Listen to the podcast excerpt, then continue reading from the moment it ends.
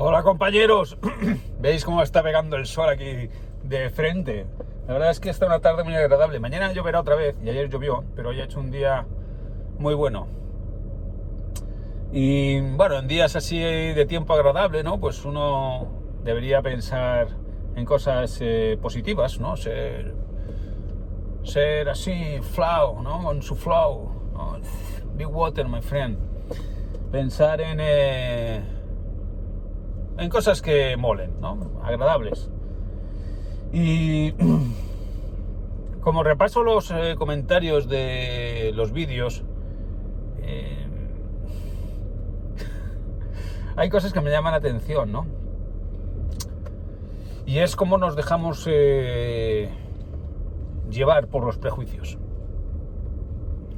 Y es algo que deberíais tener claro todos. Es decir, todos nosotros, todos, todos tenemos prejuicios.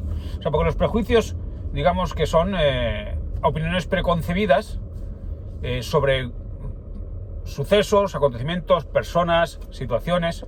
Es decir, son certezas que creemos tener antes de pensar siquiera en ellas. Y todos tenemos eh, prejuicios, porque de hecho los prejuicios son digamos, herramientas del pensamiento para pensar más rápido, es decir, para mm, llevar a, procesos lógicos más rápidos, porque si tuviéramos que pensar todo continuamente, pues entonces eh, tardaríamos mucho en, eh, en, eh, en desarrollar un razonamiento lógico. Y eso sería muy, lento.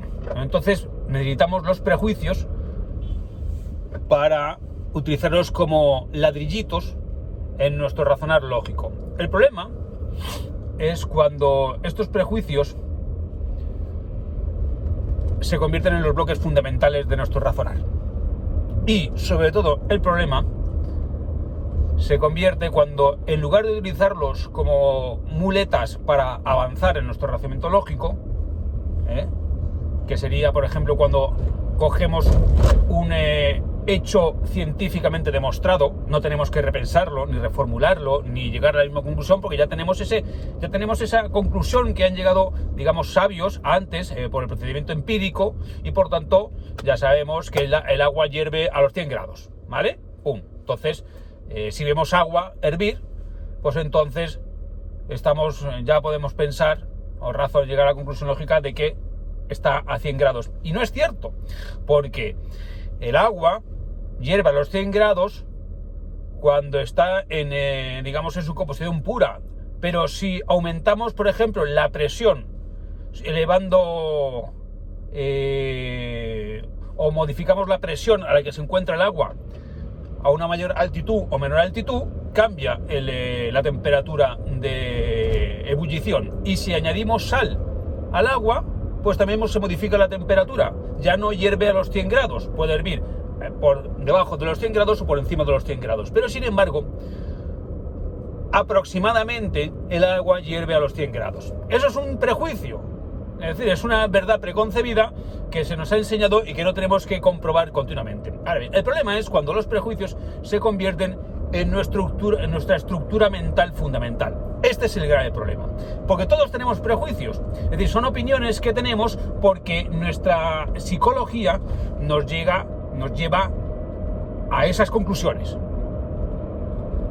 Igual que se producen, digamos, gustos natos o, sea, innatos, es decir, hay cosas que nos gustan porque sí y cosas que, nos, que, nos, que despreciamos porque sí, cosas que no nos gustan porque sí. Porque desde el momento en que nacimos tenemos ya gustos definidos y además, según nuestras experiencias, esos gustos se van modificando.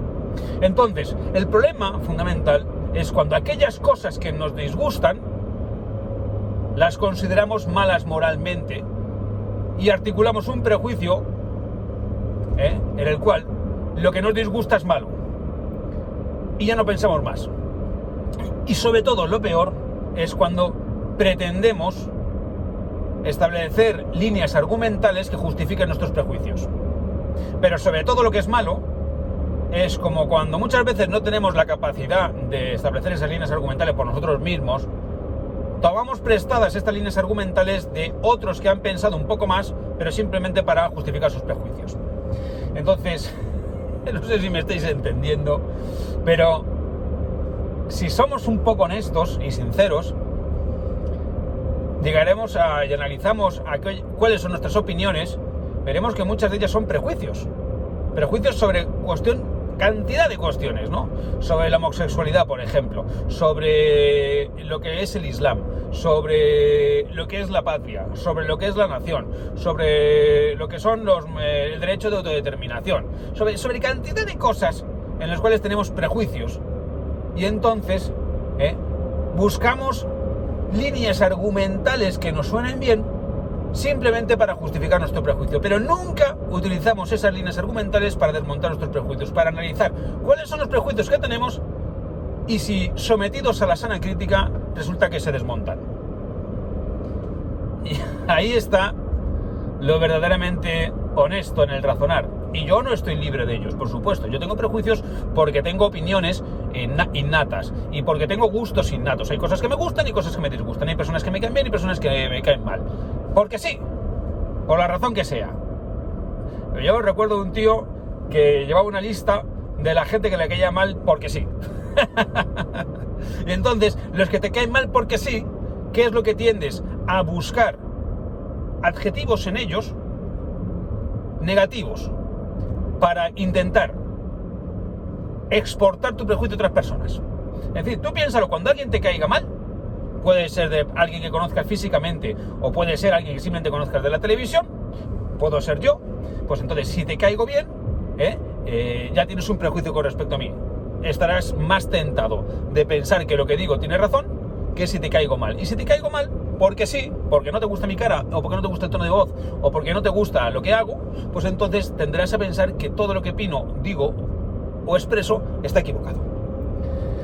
Pero es más, no solamente será tu experiencia subjetiva, personal, sobre mí o sobre cualquier otra circunstancia, otro ser humano, otro cualquier hecho, sino que intentarás justificar tu prejuicio diciéndole a otras personas que fíjate este como es un gilipollas, fíjate cómo habla y tal. Entonces, eh, tratarás de motejar aquellas cosas que no te gustan con todos los elementos negativos para intentar hacerlos, en vez de mm, eh, tu criterio subjetivo, convertirlo o tratar de convertirlo o disfrazarlo de objetividad.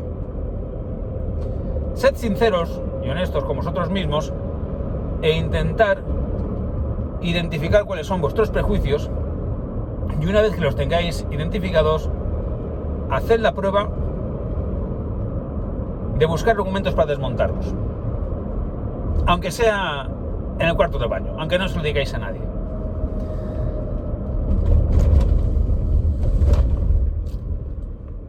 Paro para dejar pasar a unos de la bicicleta.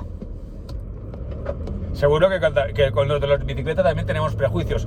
Pues hacer un, hacer un ejercicio, porque esto es muy bueno, porque el ejemplo de la bicicleta es fantástico.